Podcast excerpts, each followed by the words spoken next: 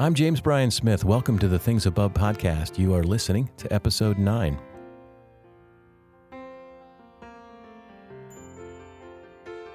If you missed the pilot episode or this is your first time listening, as I often say, this is a podcast for what I call mind discipleship. It's a podcast for those who want to learn how to set their minds on things above so that they can think heavenly thoughts and have it impact how they live. James Allen once wrote, As we think, so we live. I like that. Very concise. As we think, so we live. I think he's right. So, in this podcast, I try to give a glorious thought in each episode, something you can soak your mind in and on. That phrase, glorious thought, comes from the old hymn, It is Well with My Soul, one of my favorite of all time. And in that, that hymn, Horatio P. Spafford, who wrote the, the hymn, writes, My sin, oh, the bliss of this glorious thought, my sin not in part but the whole. He's nailed to the cross, and I bear it no more. Praise the Lord, praise the Lord, O my soul. So, in the case of uh, that verse of that hymn, the glorious thought was the finality of the cross, which I spoke about in episode two. Today's glorious thought is this We love because God first loved us, not only once, but always. When I was in seminary, I became good friends with one of my classmates he and I really hit it off. We spent a lot of time together talking and about our classes, our life, our faith. And at one point, he was really struggling in his own personal faith.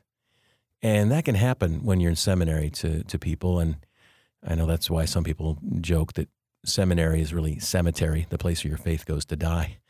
So, but my friend, he was struggling. And um, one day over lunch, he just said, Jim, your faith seems pretty real and like pretty strong, more, more than most of the people I know. I just wondered what's what's the reason that your faith is the way it is. I, would never been asked the question, so I had to pause and think about it. So I did, and then all at once it just came very clear right to me. I said, you know, the foundation of my faith is built on two verses, 1 John 4:10 and 1 John 4:19. So I quoted them to my friend, and it goes like this: In this is love, not that we loved God, but that He loved us and sent His Son to be the atoning sacrifice for our sins. We love because He first loved us. My friend asked me why those verses were so important to me and to my faith. I said, you know, well, the only thing credible eh, or believable is love. I mean, my faith is not built on an argument or evidence or logic, even though my faith isn't illogical. But my faith is built on what God in Christ has done for me and for all of us. He asked me to explain. I said, Look, God loves me. This I know, not just because the Bible tells me so. I know it because of Jesus. Jesus reconciled me to God. He didn't reconcile God to me. Now, if I'd read Richard Rohr back then, I would have quoted him who said Jesus did not come to change the mind of God about us, but to change our minds about God. Thank you, Richard Rohr. Love that quote. I went on. So, nothing is more comforting to me than the notion that it's not about my loving God, my commitment to God, my serving God, or even obeying God, but it's about God loving me first. And that brings me to verse 19, which is, We love because He first loved us.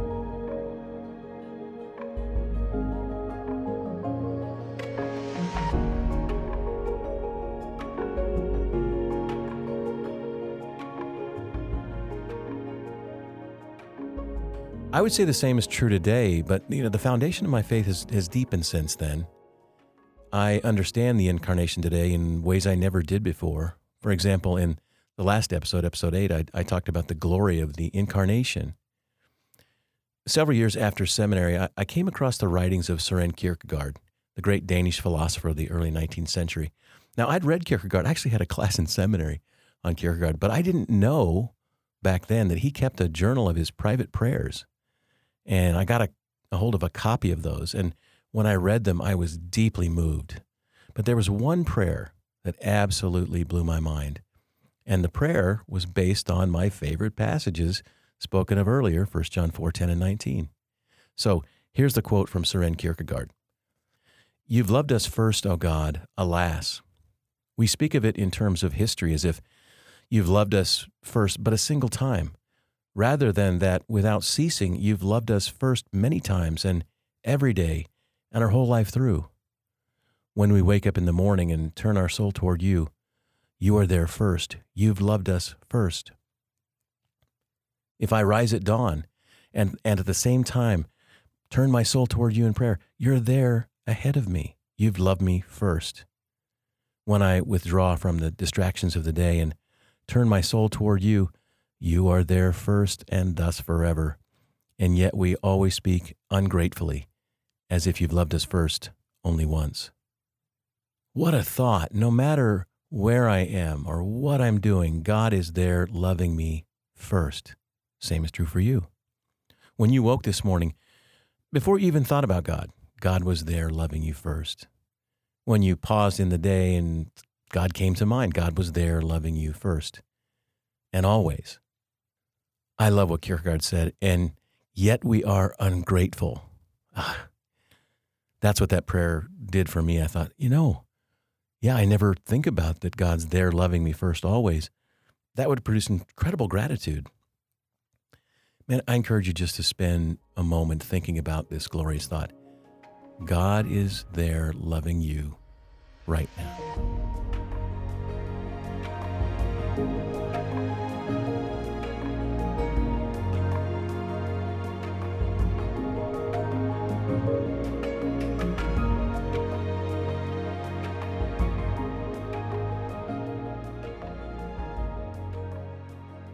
Well, if this glorious thought were not enough, I have something to add on to it. You know, to be honest, sometimes I struggle with accepting God's love for me.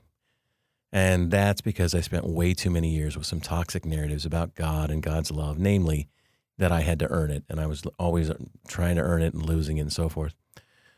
Eventually, I was able to believe in my head that God loved me because, well, He's God. And it says in 1 John 4 8, that God is love. So I suppose God has to love me, but I couldn't believe He liked me.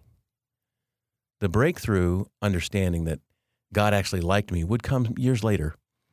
And eventually I came to believe that God not only liked me, but actually delighted in me.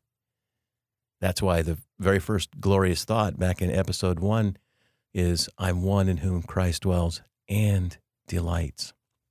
Uh, my friend, I'm happy to call him my friend, the great New Testament scholar Scot McKnight, um, gives a great lecture on God's love in our apprentice experience program.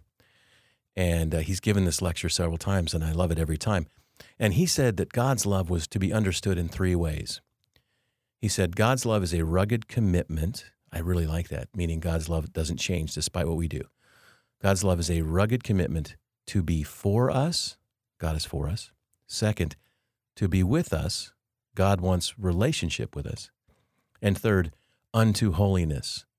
God longs for our purity because it's, well, it's good for us. And love desires the good of another. A rugged commitment to be for us, with us, and unto. Those prepositions are, are powerful. Then, in the fourth time I, I heard Scot teach about this, he added another aspect, a fourth aspect of God's love. He wrote up on the board the affective love of God and I was trying to pronounce that affective because with with an a, not effective.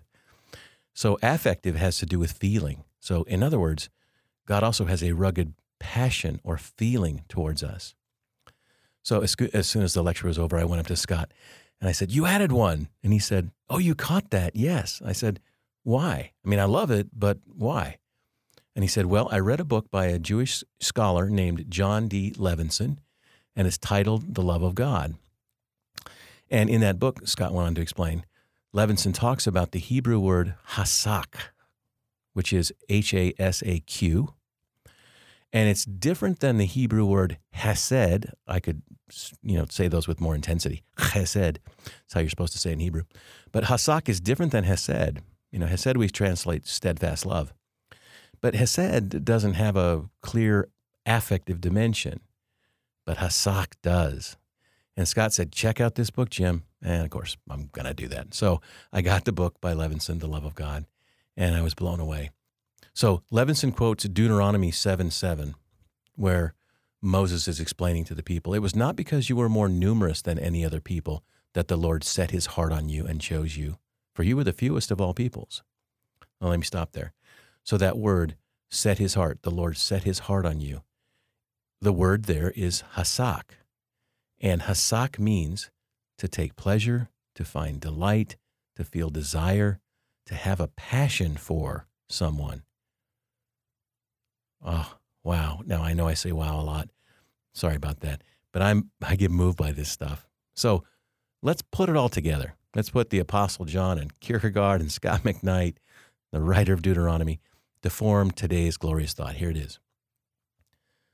God loves us first and loves us always and at every moment with a passionate love because God is for us. God longs to be with us, and God wants what is best for us.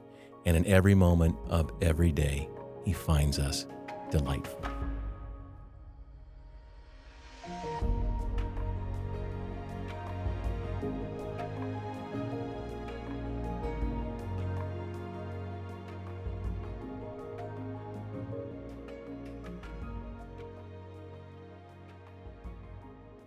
Oh, that that may be something you might want to write on a three by five card, like we did with "I'm one in whom Christ dwells and delights." That that's worthy of the three by five card. Let me repeat it: God loves us first, and loves us always and at every moment with a passionate love, because God is for us. God longs to be with us, and God wants what is best for us. And in every moment of every day, He finds us delightful. I hope you'll join me next week for episode 10, where I'll be talking to my friend John Ortberg. He's one of the best Christian speakers and authors I know, and we're going to be talking about his new book, Eternity is Now in Session. Isn't that a great title? Until then, you can find me on Twitter and Facebook at James Bryan Smith, and you can learn more about this podcast at apprenticeinstitute.org. If you enjoyed this episode, share it with a friend, and you can also subscribe, which means you'll get them automatically each week. My hope, as always, is that if one day you are asked, hey, what's on your mind? Your answer will be things above.